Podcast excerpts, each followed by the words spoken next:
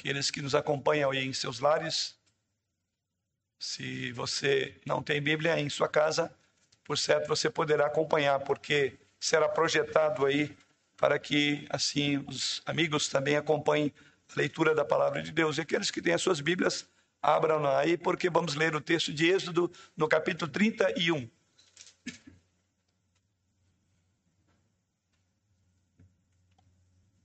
Êxodo capítulo 31, assim nos diz o Senhor através da sua palavra. Disse mais o Senhor a Moisés: Eis que chamei pelo nome Bezalel, filho de Uri, filho de Ur, da tribo de Judá. E o enchi do Espírito de Deus, de habilidade, de inteligência e de conhecimento em todo artifício, para elaborar desenhos e trabalhar em ouro, em prata, em bronze, para lapidação de pedras de engaste, para entalho de madeira, para toda sorte de lavores. Eis que lhe dei por companheiro a Oliabe, filho de Aisdamaque, da tribo de Dan, e dei habilidade a todos os homens hábeis, para que me façam tudo o que tenho ordenado. A tenda da congregação, a arca do testemunho e o propiciatório que está por cima dela, e todos os pertences da tenda, e a mesa com os seus utensílios e o seu candelabro de ouro puro com todos os seus utensílios e o altar do incenso e o altar do holocausto com todos os seus utensílios e a bacia com o seu suporte. E as vestes finamente tecidas e as vestes sagradas do sacerdote Arão e as vestes de seus filhos para oficiarem como sacerdotes e o óleo da unção e o incenso aromático para o santuário eles farão tudo segundo tenho ordenado. Disse mais o Senhor a Moisés: Tu, pois, falarás aos filhos de Israel e lhes dirás: Certamente guardareis os meus sábados, pois é sinal entre mim e vós nas vossas gerações, para que saibais que eu sou o Senhor que vos santifica.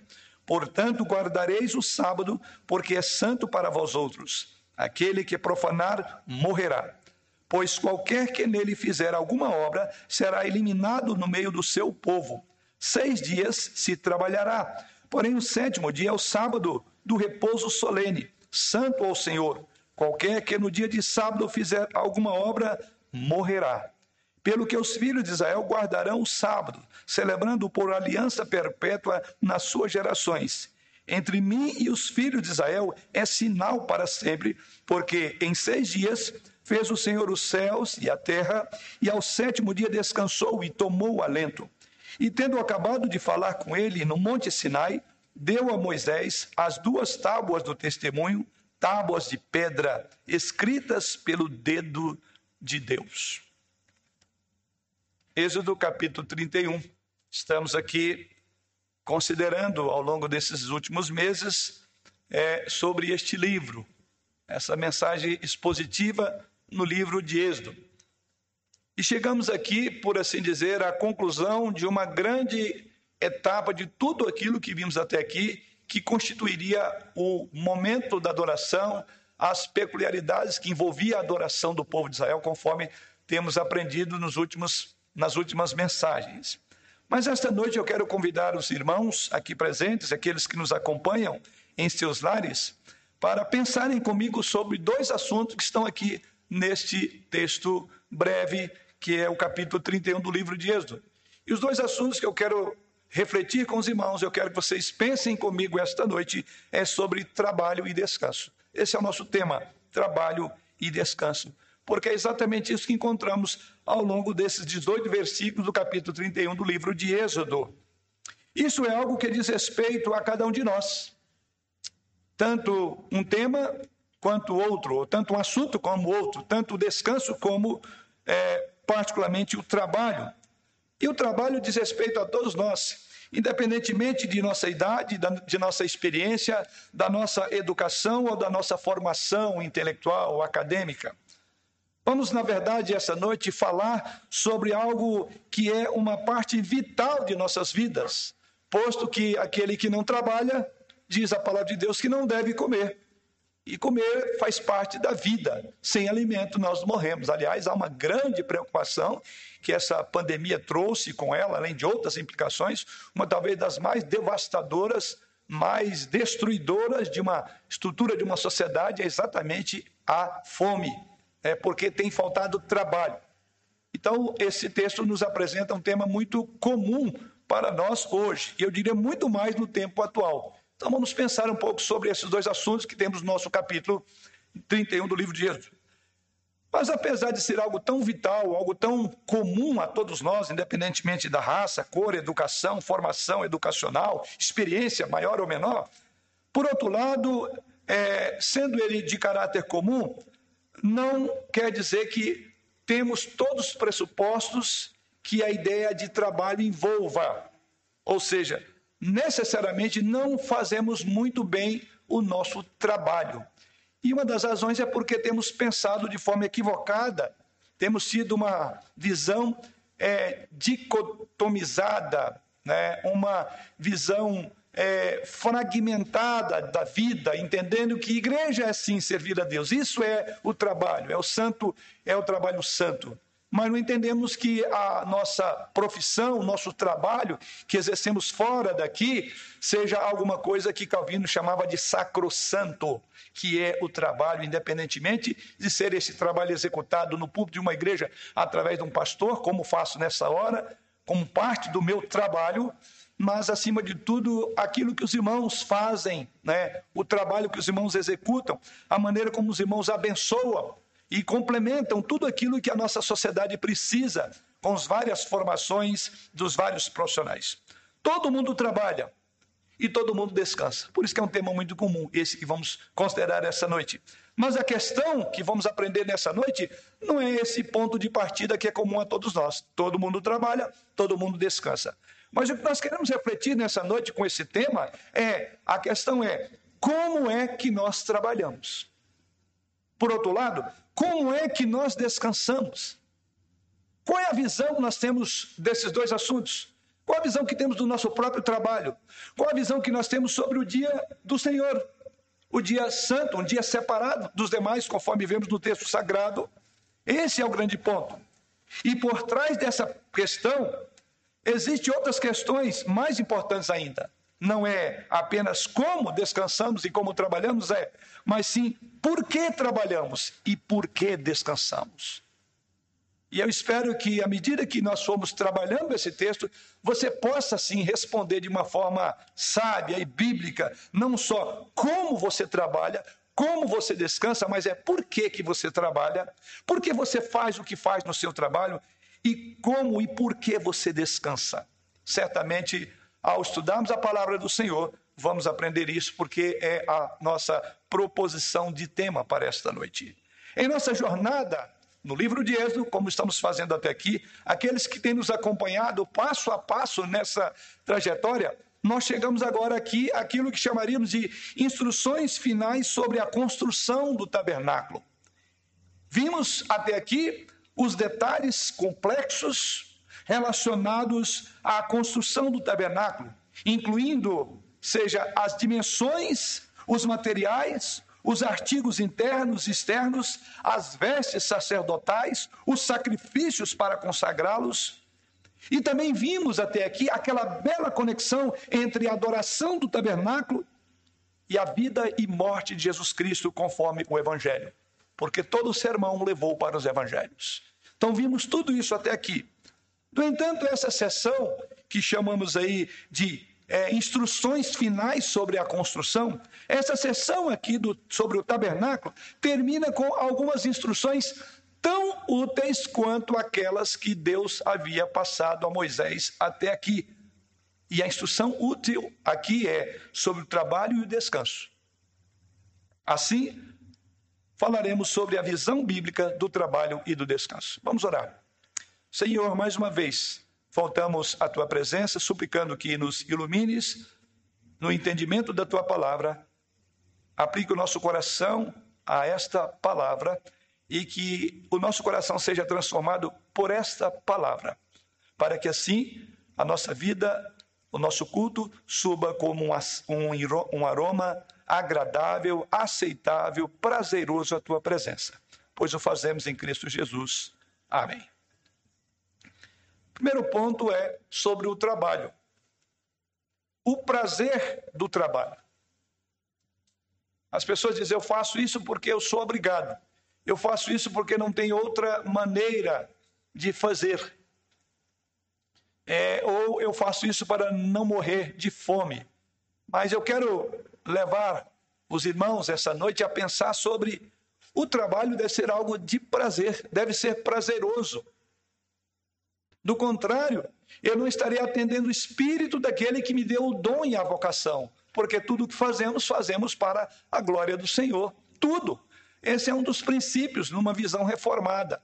Todas as coisas devem convergir para a glória de Deus. E em todas essas coisas estão o seu trabalho, o seu suor, o seu desgaste físico, intelectual, é, para trabalhar, para ter o seu pão de cada dia. Então eu quero que você pense essa noite, primeiramente, sobre o prazer do trabalho. Irmãos, quando nós olhamos então aí para o capítulo 31, ele muda, conforme vimos, o foco dos detalhes, do projeto é, que Deus estabeleceu para o trabalho, para o talento das pessoas que haveriam de é, transformar essa matéria-prima, seja ela ouro, prata, joias preciosas, em algo é, nessas peças do tabernáculo. E é exatamente isso que aprendemos logo de início aprendemos sobre dois homens que são aqui chamados, habilitados por Deus, para construir esse espaço de adoração e todos os seus utensílios. E assim a narrativa do texto começa e chama a atenção dos irmãos para o verso de número 1 e 2. Disse mais o Senhor a Moisés: Eis que chamei pelo nome a Bezalel, filho de Uri, filho de Ur, da tribo de Judá. Um pouco mais, olha lá no verso de número 6. Eis que lhe dei por companheiro a Oliá, Aoliabe, filho de Aizamaque, da tribo de Dan, e dei habilidade a todos os homens hábeis para que me façam tudo o que tenho ordenado. Então veja comigo aí exatamente a afirmação desses dois, desses quatro versículos, ou desses três versículos. Então, logo no início do texto que lemos essa noite, ele fala aí que Deus chamou, Deus vocacionou, Deus comissionou esses homens hábeis, conforme diz o texto, são os nomes aí que ressaltam aos nossos olhos de Bezalel e Aoliabe. E eles são mais do que artesãos. Se você olhar o que, eles deveriam fazer, observe que é muito mais do que artesãos. Eles são homens que foram dotados por Deus para fazer a tarefa, para cumprir a tarefa, para levar a cabo a construção de um centro de adoração do povo de Israel. E que construção! Conforme vimos até aqui, onde Deus, por assim, por assim dizer, entre aspas, habitaria, tabernacularia com este povo. Veja a importância desses homens. Então, a seleção desses homens, como lemos na narrativa, é o que é dito, e o que é dito sobre eles é muito importante, quanto aos tão importante quanto aos detalhes mencionados da tenda da congregação anteriormente. Ou seja, é tão importante a qualificação, o chamado, a capacitação dada por Deus, quanto fora até aqui todos os pormenores que nós estudamos até aqui, de tudo que compunha o tabernáculo. Tão importante quanto. Ou seja, depois de todas as instruções, a pergunta é: quem é que vai fazer isso? Quem é que vai executar a obra? E assim, a, a, é, esse texto ele é uma parte de uma sessão que conclui, por assim dizer, todo o pensamento de Deus agora sendo executado. E esse plano de Deus, como o grande arquiteto do texto aqui, é exatamente para que agora tivessem homens hábeis. E daí porque algumas expressões nos chamam a atenção nesse texto. E aqui o que podemos aprender? A seleção desses homens e o que é dito sobre eles é muito importante. Tanto é verdade o que, vemos aqui com relação a este chamado. Em primeiro lugar, o que vemos no texto Veja no verso de número 2, diz assim: Eis que chamei pelo nome a Bezalel, filho de Uri, filho de Ur, da tribo de Judá. Então, a primeira coisa que nós olhamos no texto sagrado é que eles são homens especificamente chamados por Deus para esta tarefa. E o verso de número 2 é muito claro em dizer, em a colocar isso: chamei pelo nome. É um chamado de Deus para a execução da, da tarefa de artesãos, aqueles que haveriam de fazer é, o tabernáculo, construir todos os pormenores. E a, o, o, restante da narrativa, ou seja, lá no verso de número 7 até o verso de número 11, vocês vão ver, tudo isso aí seria feito por, mão desses, por mãos desses homens. Então, algo muito importante, temos aqui uma percepção muito clara de que Deus tem um chamado particular para esses dois homens e o restante dos artesãos que haveriam de trabalhar no tabernáculo. Esses homens não são apenas artesãos, eles são artesãos divinamente nomeados por Deus, porque o texto sagrado é bem claro em dizer que eu escolhi, ou eu chamei pelo nome, tanto a Bezalel, como também o texto no verso de número 6, e diz aí: E eis que dei por companheiro a Oliabe. Então, essa é a primeira parte que nos chama a atenção. Há um chamado especial de Deus. Geralmente o termo chamei, chamado, no contexto nosso, sempre diz respeito, até aqui, pensamos, é, é o chamado para o sagrado ministério, é o chamado para ser um presbítero da igreja, é o chamado para ser o diácono da igreja, é o chamado para ser a presidente dessa ou daquela sociedade. Então, sempre vinculamos a palavra de chamado para alguma coisa que diz respeito à dinâmica da igreja, daquilo que acontece, por assim dizer, no tabernáculo, na igreja hoje. E, na verdade, essa palavra que é usada também para descrever o chamado de Deus para é, o Arão, da mesma forma, também esses homens são chamados por Deus. Mas, em segundo lugar, o que vemos ainda aqui com relação a esse trabalho é que esses homens são cheios do Espírito de Deus para esta tarefa. Veja comigo o verso de número 3 e o enchi do Espírito de Deus, de habilidade, de inteligência, de conhecimento, em todo artifício, verso 4, para elaborar desenhos, trabalhar em ouro, em prata, em bronze, verso 5, para lapidação de pedras, de engaste, para entalho de madeira, para toda sorte de lavores. Então veja, queridos irmãos, que Deus chama e Deus coloca o seu espírito nele. E o versículo 3 afirma isso muito claramente, dizendo: E o enchi do espírito de Deus. No verso de número 6, nos aponta na mesma direção. Veja o que o verso 6 diz: E dei habilidade a todos os homens hábeis para que me façam tudo o que tenho ordenado. Então aqui há um chamado de Deus para um trabalho de artesão e esse chamado de Deus ele é corroborado com a ação do Espírito Santo, porque Deus colocou o Espírito dele nesses homens. O Espírito Santo então está envolvido, visto que ele é uma parte vital na execução do nosso trabalho. Isso tem implicação para mim e para você. Para o trabalho que eu realizo como um sacerdote, como um pregador, como um pastor, e no trabalho que você realiza, na profissão que você for chamado, o Espírito de Deus está sobre você para você realizar, para você cumprir o seu chamado.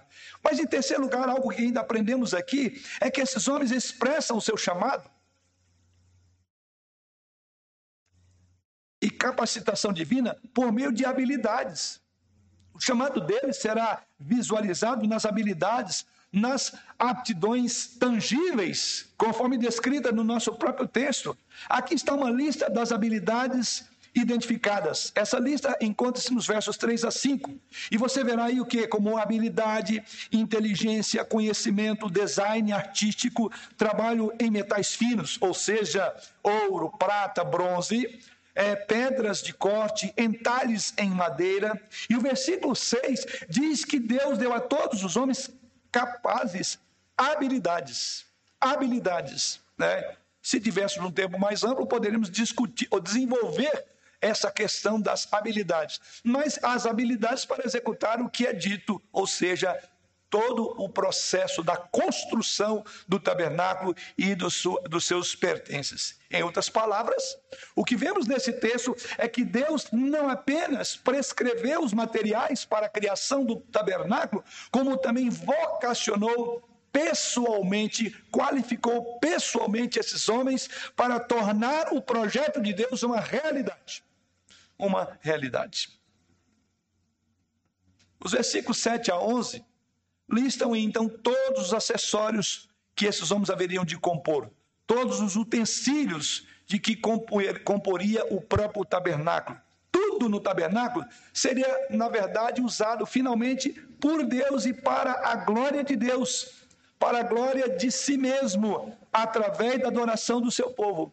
Mas o culto, a adoração, o louvor, o serviço sacerdotal não se não seria possível sem que antes houvesse no nosso texto um Bezalel e também um Auliabe, ou seja, a importância do chamado de Deus, ainda que não seja, ou melhor, não, ainda que não seja, não sendo para um ofício sacerdotal, mas tão importante quanto seria a tenda da congregação feita pelas mãos desses homens. Por isso que o Espírito de Deus está sobre eles.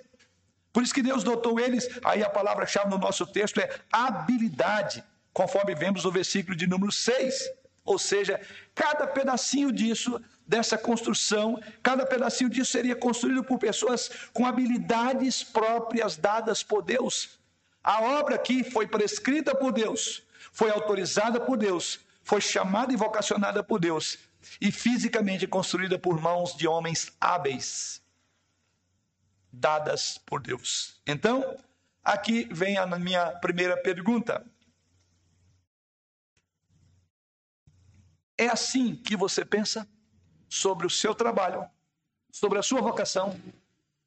Eu poderia, no contexto nosso, dizer assim: é assim que você pensa sobre, por exemplo, habilidade, inteligência, conhecimento, design artístico, trabalho em metais finos, pedras de corte, madeira entalhada, a capacidade de trabalhar em todos os ofícios. Você pensa nisso como uma vocação tão sagrada, tão importante, tão necessária quanto aquele que ministra no púlpito, quanto aquele que é o sacerdote, quanto aquele que é o, o, o profeta no contexto da igreja. Você vê o trabalho físico como habilidade dada por Deus? Se você não viu até aqui, eu espero que a partir desse texto você possa entender. Porque é exatamente isso que nós encontramos no nosso texto. Da mesma forma que a pregação, que a liderança na adoração, que o aconselhamento no ministério pastoral, você consegue enxergar o seu trabalho paralelo ou da mesma forma como o pastor realiza o seu trabalho, como o líder da igreja, como o presbítero, como o diácono. Se você ainda não tinha pensado nisso, eu espero que essa noite, olhando para o texto, você entenda Talvez você diria isso aqui é algo de menor importância, mas veja que aqui nós a, a, a, estrutura do texto do livro de Êxodo, da exposição escrita por Moisés, ela tem uma lógica. E aqui ele está concluindo uma parte de uma sessão. Ele não deixou de fora.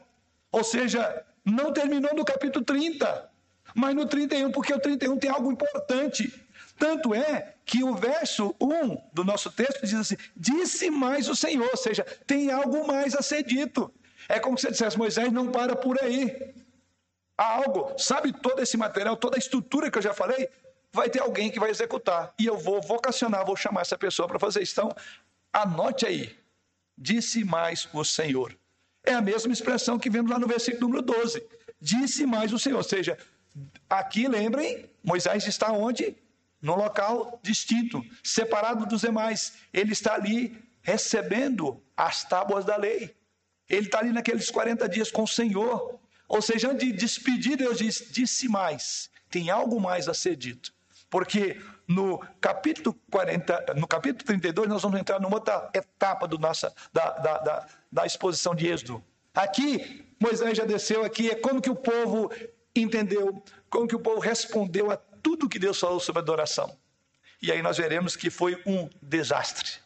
Capítulo 32, mas não é objeto do nosso pensamento, nosso estudo, nossa meditação essa noite. Mas só para entender, aqui encerra aquela parte em que Moisés está ali. Então, antes de Moisés descer, disse mais o Senhor. Ou seja, tem duas coisas mais, Moisés, que eu quero te dizer. Primeiro, sobre o trabalho, sobre aqueles que vão fazer a obra acontecer. E, em segundo lugar, há algo mais importante ainda, que é o dia de descanso. Mas vamos voltar para o nosso texto. Então, observe aqui Observe que uma das primeiras evidências do enchimento do Espírito Santo, e eu acho isso curioso, quando estava meditando, eu falei, é muito curioso. Observe que é, é, e é curioso que o enchimento do Espírito Santo aqui não tenha sido dado para ser um grande pregador, um cantor ou um professor da escola dominical, mas Deus enche do Espírito Santo artesãos. Antes de Deus encher o tabernáculo com sua presença.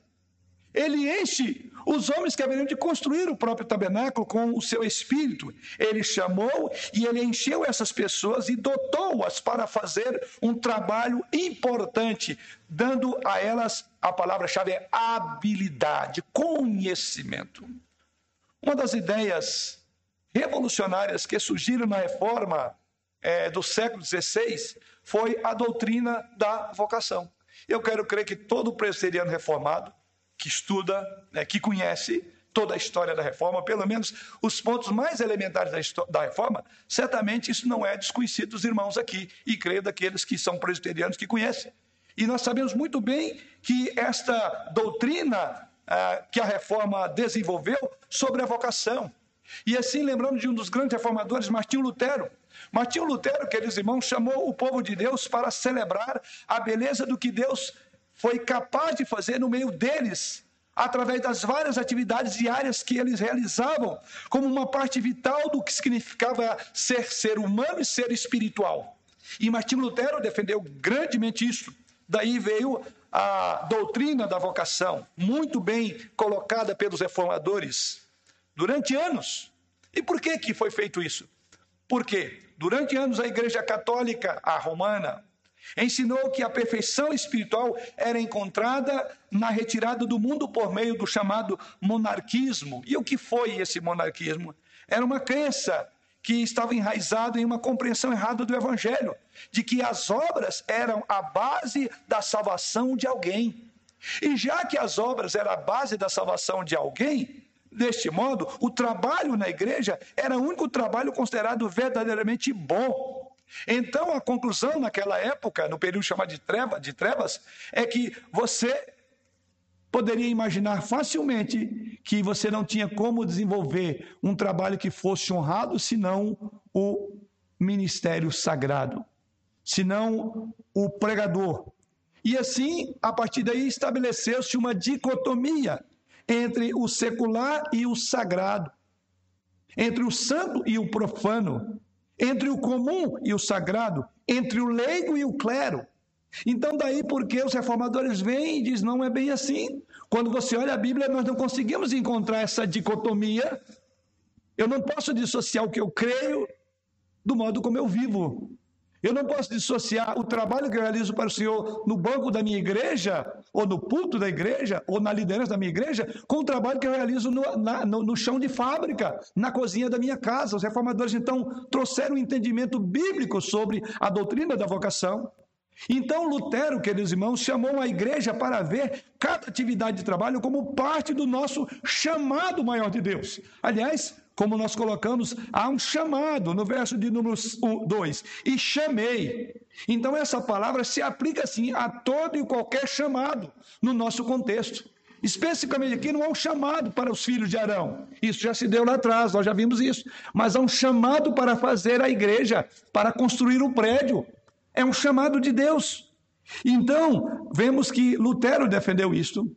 E é curioso que, ao defender isso, ele chamou essas coisas que nós fazemos de máscaras, máscaras por meio das quais Deus faz a sua obra no mundo. Lutero chamou o trabalho que eu realizo aqui, que os irmãos realizam na sociedade, como máscaras.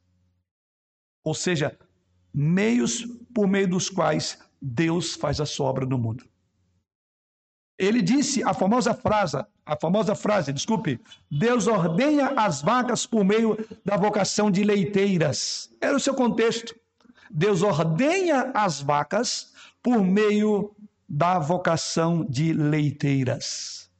A mão de Deus ordenhando a vaca por meio das mulheres leiteiras, como Lutero afirmou. Então ele chama isso de fazemos é, a obra que fazemos é chamada de máscaras. Em outras palavras, Deus tem um chamado para a vida de cada cristão. Talentos, habilidades, aptidões são dons dados por Deus. E o lugar que usamos esses dons é um chamado de Deus. Daí a doutrina da vocação. Eu e você somos chamados. E é exatamente isso que vemos no nosso texto sagrado. É isso que os reformadores viram quando olharam as Escrituras. Há um chamado de Deus. Como crentes, então, vivemos uma vida que nós comumente chamamos de corandel. O que é uma vida corandel? É na presença de Deus. Então, a minha e a sua vida é corandel, onde todos os nossos negócios são feitos com Deus antes de ser feito com qualquer outra pessoa. Todos os seus negócios você faz corandel, na presença de Deus, e na qual a nossa vocação são apenas máscaras do próprio Deus, como afirmou Lutero. Máscaras do próprio Deus. Lutero então entendeu que os cristãos, ou o cristão genuinamente, ele é bivocacional. Essa é outra expressão quando você lê bivocacional. O que Lutero quis dizer por o cristão ser um bivocacional? Primeiro, ele é chamado através do evangelho para a fé em Jesus Cristo. É uma vocação. É um chamado de Deus para fazer parte do seu povo. E todos aqueles que servem ao Senhor Jesus, ele tem esta vocação. É um, é um princípio elementar. E por isso Jesus Cristo chama as suas ovelhas a si. Então ele é chamado, nesse sentido, a ocupar uma posição como crente na sociedade. E aí, por outro lado, em segundo lugar, ele é chamado, esse chamado abrange que tudo aquilo que o cristão faz em serviço ao seu próximo, ele faz para Deus. É uma vocação, é um chamado. Nós servimos a Deus servindo aos outros. Tanto é que o apóstolo João diz: como pode alguém falando daqueles que odiavam o seu irmão, mas diziam, continuavam sustentando que amavam a Deus? João diz: olha, como eu posso dizer que ama a Deus a quem não vejo e odeio meu irmão? Jesus Cristo resumiu o decálogo em duas partes. O decálogo tem a ver com amar a Deus sobre todas as coisas. O decálogo tem a ver com venerar, com adorar. Ter Deus no mais alto é, grau de relação nosso, de dedicação. Mas não para por aí. Jesus quis diz: ame também o próximo como a ti mesmo. A sua vocação é a prova de amor ao próximo. Você não trabalha pra, apenas para pagar a sua conta, para suprir a sua necessidade, sua família, mas por amor ao próximo. Porque o seu trabalho, a sua vocação na sociedade está servindo as pessoas. Tire o seu trabalho, pense no seu trabalho. Eu não vou citar nenhum aqui, eu me perderia em tempo aqui, é, de, teria que ter muito tempo para dizer quantas vocações, quantos trabalhos, e até mesmo aqueles trabalhos que não são regulamentados. Mas é, é, é por onde a pessoa tem o seu ganha-pão. Tire o seu trabalho da sociedade. Seria possível nós vivemos sem a sua vocação, sem o seu trabalho? Pense nisso. O que eu faço hoje, se não existisse isso, o que seria feito do mundo? Será que a sociedade estaria é, plenamente realizada e satisfeita sem o exercício dessa minha profissão, desse meu emprego, seja o nome que você queira dar, grave sempre, é a minha vocação, é o meu chamado. E assim era o que Lutero colocava, né? Como crentes vivemos corondel. Não apenas uma ocupação particular, como membro de uma igreja, mas como cidadãos, como cônjuge, como pai, como trabalhador, como filho. Esse conceito é importante. Aqui o cristão vive no amor para com os outros seres humanos e ao mesmo tempo ele é instrumento de Deus. É instrumento de Deus ou por meio do qual Deus realiza a sua obra. Aí a palavra de Lutero, somos máscaras de Deus. Deus ordenha as vacas por meio de vocação de leiteiras. Deus está lá fazendo a obra. Portanto, todos nós fomos presenteados por Deus. Eu quero que você pense então na sua vocação. É um conhecimento de que nossa vocação, ou nosso chamado, são parte daquilo que Tiago diz lá. Tiago 1, verso 17, Tiago diz ali que boas dádivas que vêm de Deus. E essas boas dádivas está a sua vocação. Deus deu poder aos artesãos no nosso texto para construir o tabernáculo quanto encheu Arão e seus filhos do Espírito. Você entende isso? Igualmente. O valor era igual, tanto para esses homens do nosso texto, esses artesãos, como também para o exercício sacerdotal quando o templo, quando o tabernáculo estivesse pronto. Veja a importância então da vocação. Quais são as implicações dessa nossa primeira reflexão? Não há dúvida que as implicações são abrangentes. Deixe-me destacar de muitas, pelo menos duas. Primeira implicação é que isto implica que atividades mundanas com significado espiritual, ou seja, com esta lente, com este olhar, não há atividade ou expressões insignificantes. Não existe vocação insignificante. Não existe trabalho desprezível. Porque todos são dons de Deus para servir a humanidade. Seja, como dizia Lutero, aquela senhora ou moça que tinha uma vocação de tirar leite do gado. Eram as mãos de Deus ordenhando o gado. Então deveria ser tão digna e honrada quanto os, os juízes da época, os advogados, os doutores. Então isso significa, irmãos, que a forma como nós expressamos a nossa condição, seja de solteiro, seja como casado, seja a nossa paternidade, o nosso trabalho, o nosso envolvimento na cultura, são todos um reflexo de algo muito importante. Porque Deus é o Deus não só intramuro dentro das quatro paredes, mas é o Deus do nosso mundo. Significa então que Deus nos dotou para fazermos o que nós fazemos. Então eu quero que você lembre que as paixões, os talentos, as habilidades que você possui, que nós possuímos, todos foram dados por Deus. Portanto, devemos usar e celebrar esse dom que Deus nos deu, sendo muito bom naquilo que fazemos, especializando-nos naquilo que fazemos para fazer melhor. Mas a segunda e última implicação desse ponto é que isso então muda o ponto focal do que chamamos de ministério e adoração na igreja. Em outras palavras, onde se expressa a espiritualidade real? Aonde é que a nossa espiritualidade real se expressa? Temos uma, um entendimento que a espiritualidade se expressa quando cantamos, quando louvamos. Aliás, estamos vivendo um momento em que esse tipo de visão espiritual não está podendo ser feita em seu sentido mais pleno. Por segurança da nossa sociedade. Então, eu não posso é, desenvolver a minha, o meu aspecto da minha espiritualidade, a minha crença. Muitas pessoas pensam que isso se expressa no domingo e dentro da igreja. Por quê? Porque, via de regra, nós achamos que o ministério acontece no domingo ou no contexto das instalações de uma igreja. Mas o objetivo final de Deus, à luz do que estamos aprendendo nesse texto, para Israel, era de torná-lo reino de sacerdotes, luz das nações, da mesma forma o que acontece aqui dentro, irmãos, dentro da igreja tem o objetivo de estimular você para sair, para você ser um bom profissional, para você servir ao próximo no seu trabalho, para você pregar o evangelho pela sua atitude, para você dignificar o nome de Deus, onde você não pode abrir a Bíblia e pregar publicamente, mas as pessoas verão ali um servo de Deus, um bom profissional, cumpridor dos seus deveres Veja a importância disso. Devemos usar nossos dons e nosso chamado, irmãos, como plataformas para glorificar a Deus. Precisamos ver a beleza de Deus expressa em miríade de dons, de atividades que Ele nos deu.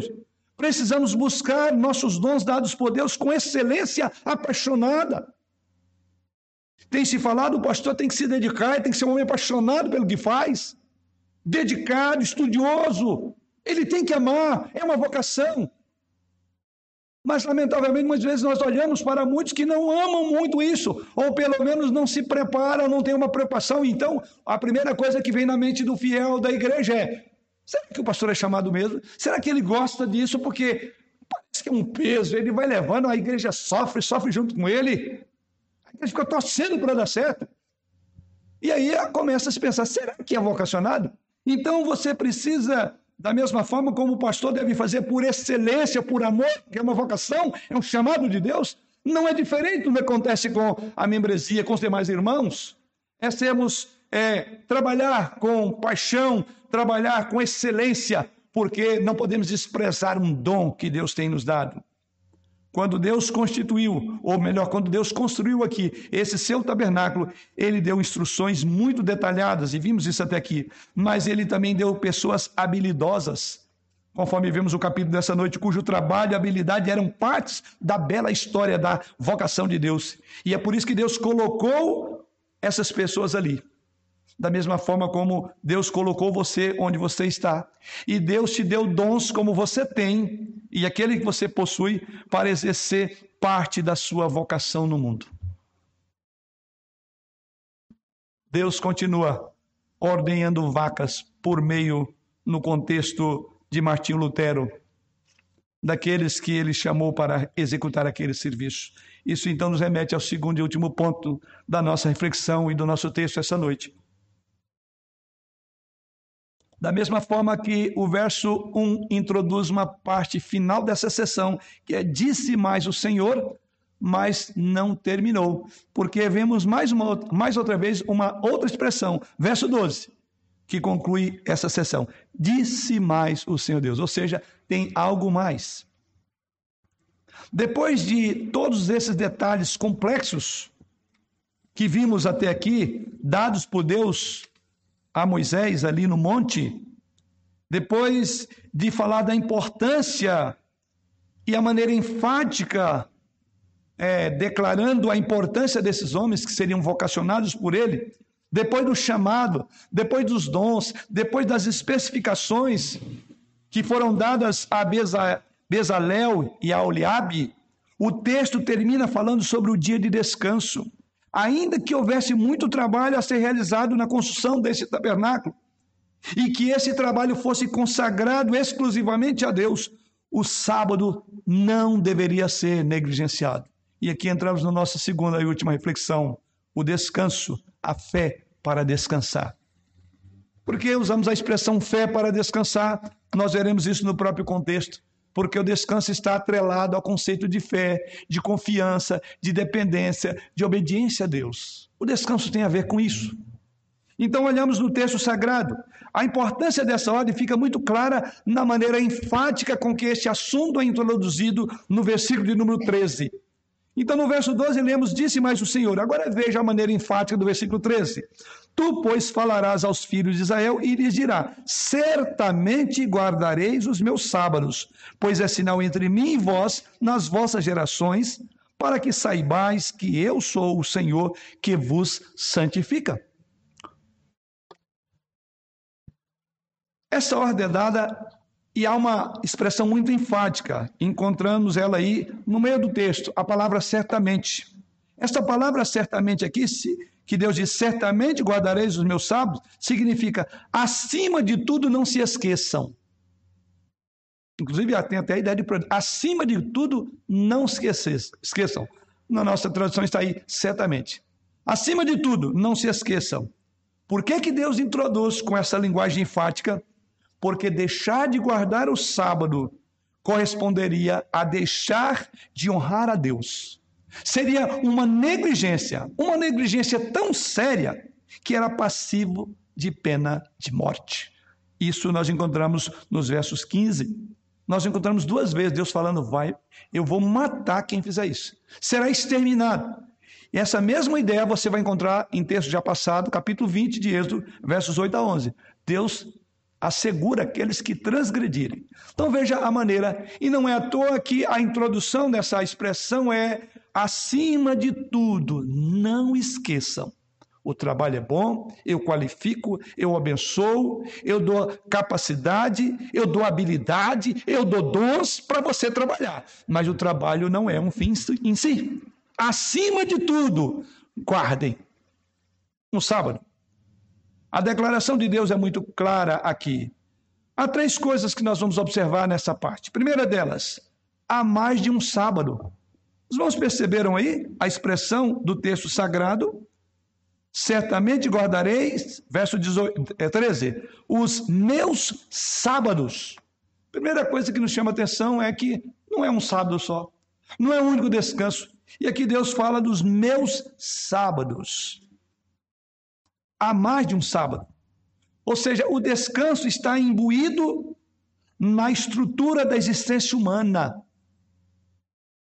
Temos de descansar todos os dias, é a primeira reflexão. Ou seja, as pessoas foram ordenadas e criadas, vamos chamar assim, por assim dizer, foram estruturadas biológica, fisiológica, emocional e espiritualmente para parar, para cessar, para descansar.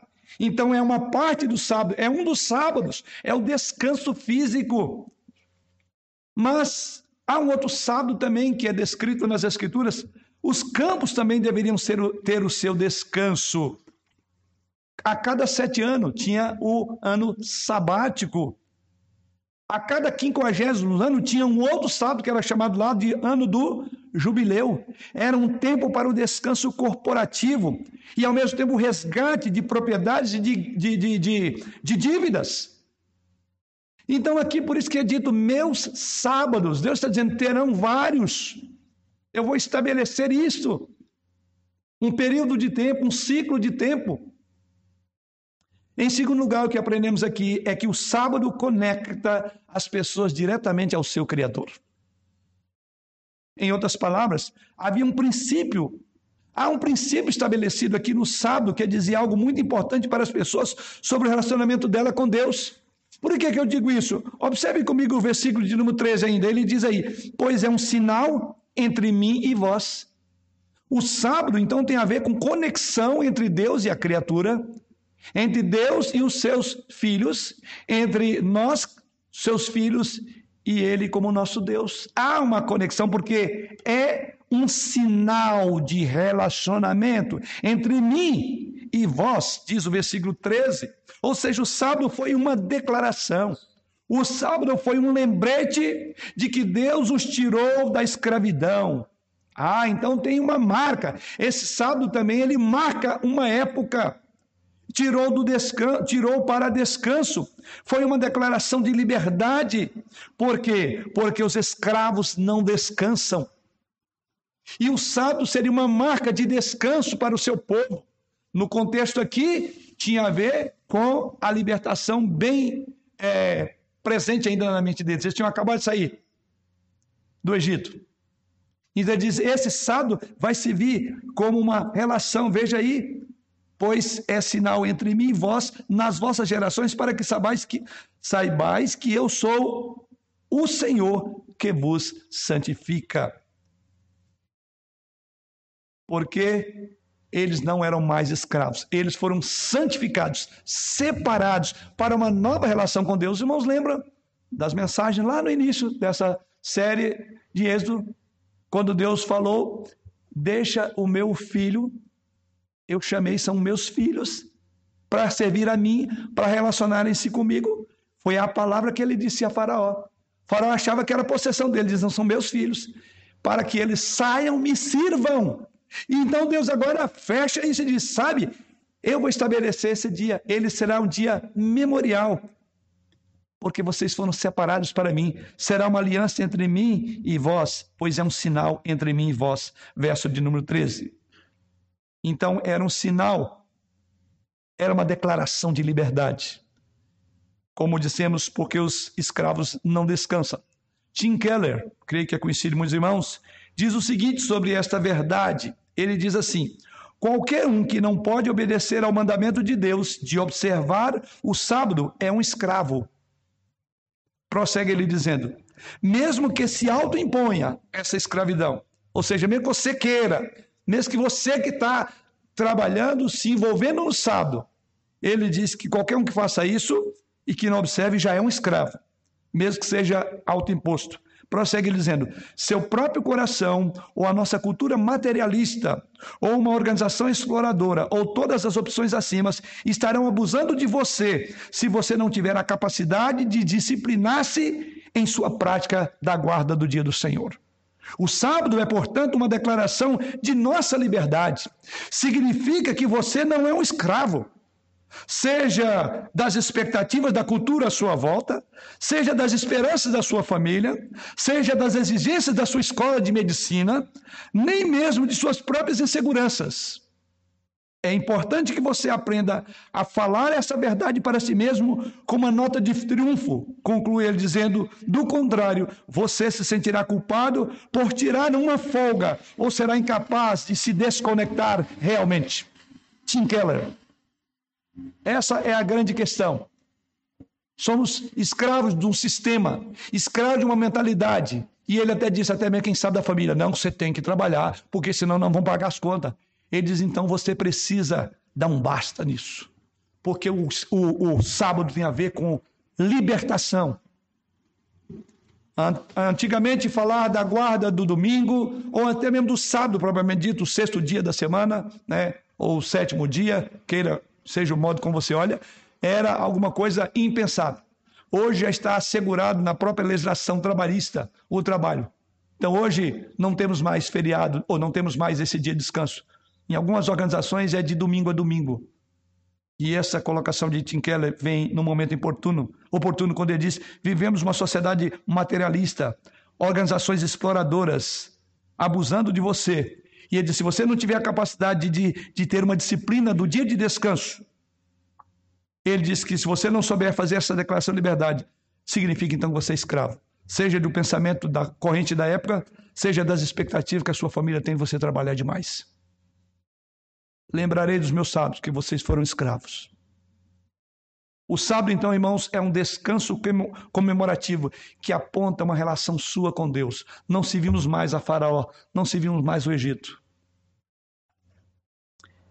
Terceira verdade que podemos tirar de implicação desta parte da nossa mensagem é que o sábado reforça o poder santificador de Deus.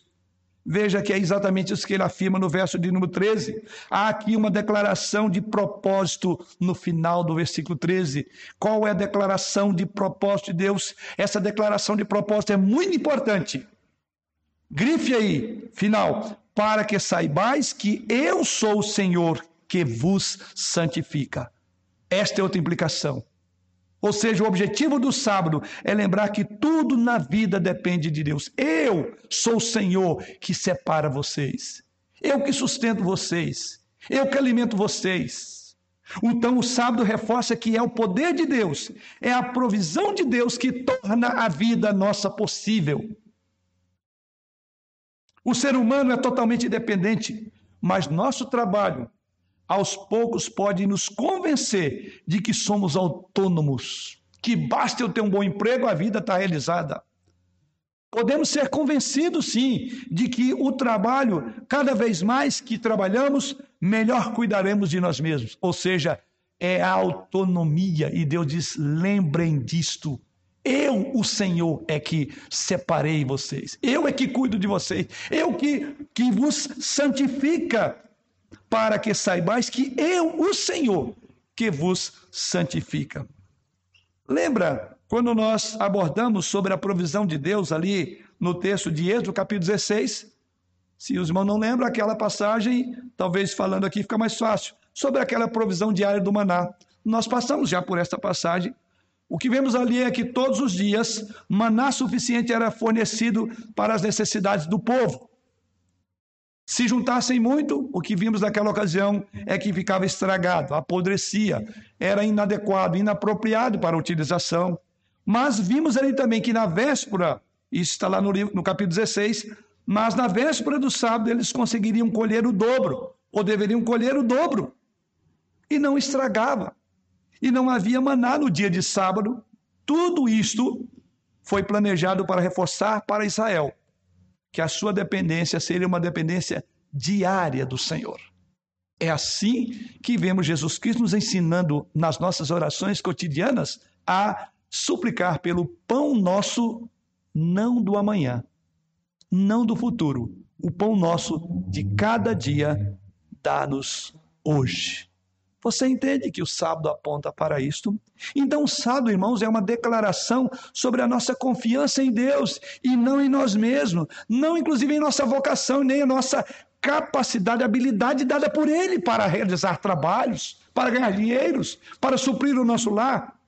É por isso que os versículos 14 a 17 da nossa passagem estão carregados de advertências tão fortes, porque o sábado deveria ser observado, diz aí, de geração em geração. Violar o sábado, como vimos até aqui, seria essencialmente desconsiderar o papel de Deus na vida da pessoa. Era um ato de dependência egocêntrica. A escolha de não descansar, em últimas palavras, era uma escolha de ser o seu próprio Deus. Eu não preciso. Não há um profissional, por mais bem qualificado que seja, que não esteja sob risco de a qualquer momento ser mandado embora. Não há alguém que tenha uma estrutura financeira extremamente equilibrada que não está sob risco de a qualquer momento todo o seu castelo diluir. Mas mesmo assim, com várias histórias que se repetem no nosso contexto, há aqueles que se apegam a isto. Há aqueles que têm mamon, o Deus do dinheiro, como seu Deus. E o sábado ensina isso para todos nós. Então, guardar o sábado significa que você estará frequentemente lembrando de que não é o centro do universo, que nem seu trabalho, embora bom, embora correto, abençoado, excelente, com habilidades dadas por Deus, não é o que realmente o mantém fisicamente. Não é o seu trabalho que supre a sua família ou ajuda a agregar valor àquilo que você gosta. Não é isso que o mantém. Por isso que vem acima de tudo. Não adore o trabalho mesmo que eu tenha te dado tudo para ser um excelente profissional. Acima de tudo, guarde. Acima de tudo, não será a sua habilidade de trabalho que vai te sustentar. Você precisa descansar em mim. Shabat, descanso para cessação. Então é uma é uma é isso que aprendemos. Lembre, querido, que o sábado também é uma declaração de que você não pode tirar boas notas. O sábado é uma declaração em que você não pode encontrar o companheiro certo, tornar a sua casa um refúgio, criar filhos piedosos, manter a saúde ou ter dinheiro suficiente na aposentadoria por conta própria. O sábado é uma declaração que isso não se sustenta se não for por Deus. Por certo, há muito que devemos fazer na nossa vida, na nossa previdência, em procurar o companheiro ou a companheira certa, mas nós precisamos aprender o espírito do sábado, descansar em Deus. Não tenha sobre ti qualquer cuidado que seja. A música, né? Não tenha sobre ti qualquer. Eu tenho que cantar para lembrar, né? Pois um somente um, quer dizer, pois um somente, vai, vou, vou traduzindo aqui. Pois um somente um cuidado seria muito para ti. Então, esse cântico fala que descansa em Deus. Pode prosseguir. Que maravilha. É meu, somente meu, todo o trabalho. E o, meu, e o seu trabalho é descansar em mim. Fazendo propaganda de uma música aqui. Isso é teologia pura. Qual é o seu trabalho? Descansa em mim. É isso que Deus está falando. Não tenha sobre ti qualquer cuidado que seja, porque um só seria muito para você é meu, somente meu, todo o trabalho. E sabe qual é o seu trabalho? Confia em mim. É a poesia teologicamente correta deste cântico, um cântico avulso, por isso que eu pedi alguém, os universitários para me ajudar, no sentido de irmãos que lembram desse cântico, me veio à memória agora. A mensagem é assim: a gente prepara mas é ação de Deus na hora que coloca e eu me lembrei se não teria anotado, mas obrigado porque alguém me ajudou aqui. Eu não costumo fazer interação quando estou pregando, mas não acho nenhuma dificuldade em ter feito isso agora, porque é exatamente isso que me vem à memória. Aquele hino fala exatamente sobre isso. Qual era, qual era o cuidado desse povo? Qual era a preocupação? Qual era o trabalho? Confia em Deus. É o que está dizendo, olha, eu te habilito e tudo, mas não confia nele. Que um cuidado qualquer que seja, seria muito para você. Oh, no caso aí, Bezalel, né? Aulibe, mas o cuidar de vocês é confiar em mim. Acima de tudo, o descanso. O descanso, então, irmãos, o descanso sabático é um grande antídoto para a autoproteção, para a idolatria do sucesso e do prestígio criado por nós mesmos, que lamentavelmente temos uma tendência a abraçar isso e criarmos ídolos e deuses entre nós. Essa pessoa, sim, chegou no topo. Sim, é o antídoto quando olhamos para isso aqui. O sábado, sim, é um lembrete do que é realmente importante, do que realmente é valioso na nossa vida. Não importa a sua função, mas sim a sua condição. Não importa o que você faz, mas como você faz. Todo trabalho tem um lugar especial no trabalho de Deus. Seja dentro da igreja ou fora, tem um lugar especial no trabalho maior de Deus que cuida de todo o nosso universo. Os títulos, as hierarquias, o tempo de estudo, são todos colocados a serviço de Deus, não mais como um fim em si mesmo, mas para que Deus seja glorificado. Isto é uma vida corandel. Essa é a nossa vida. É o que Deus quer de cada um de nós.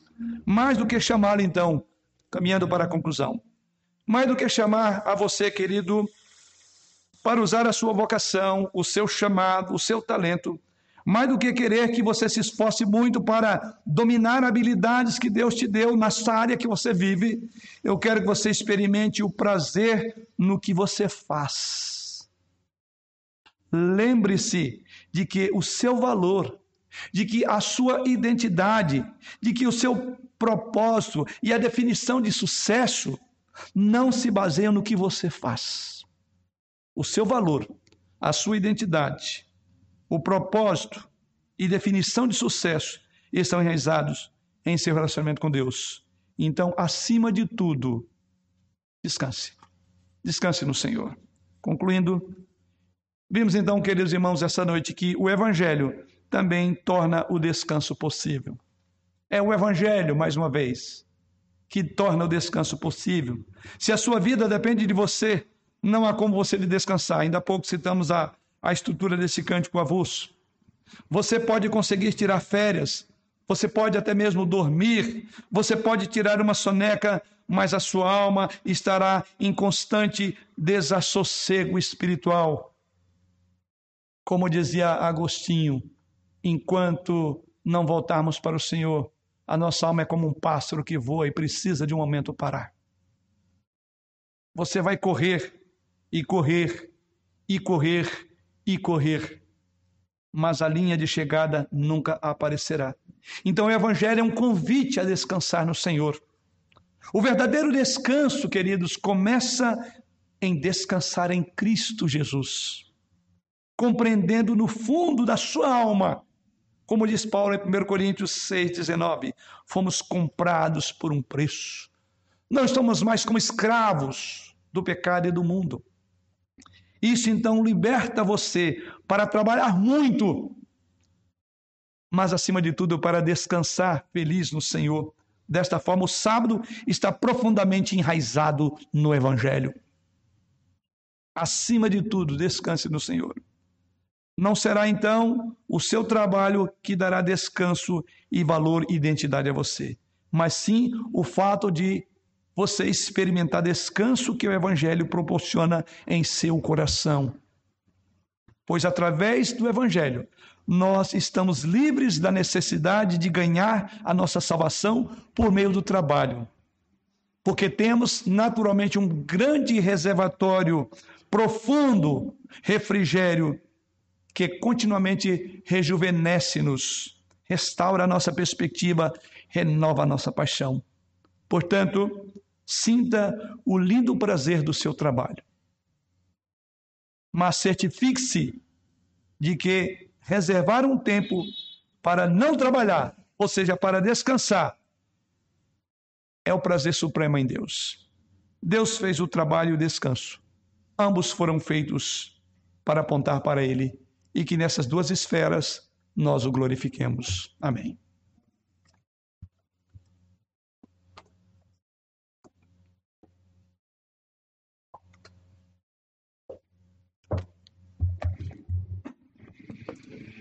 Nesse momento eu peço que a igreja se coloque em pé e também peço que nosso irmão diácono João Marcos coloque aqui à frente para orarmos ao nosso Deus, agradecendo a Deus pela sua palavra que foi trazida a nós nesta noite.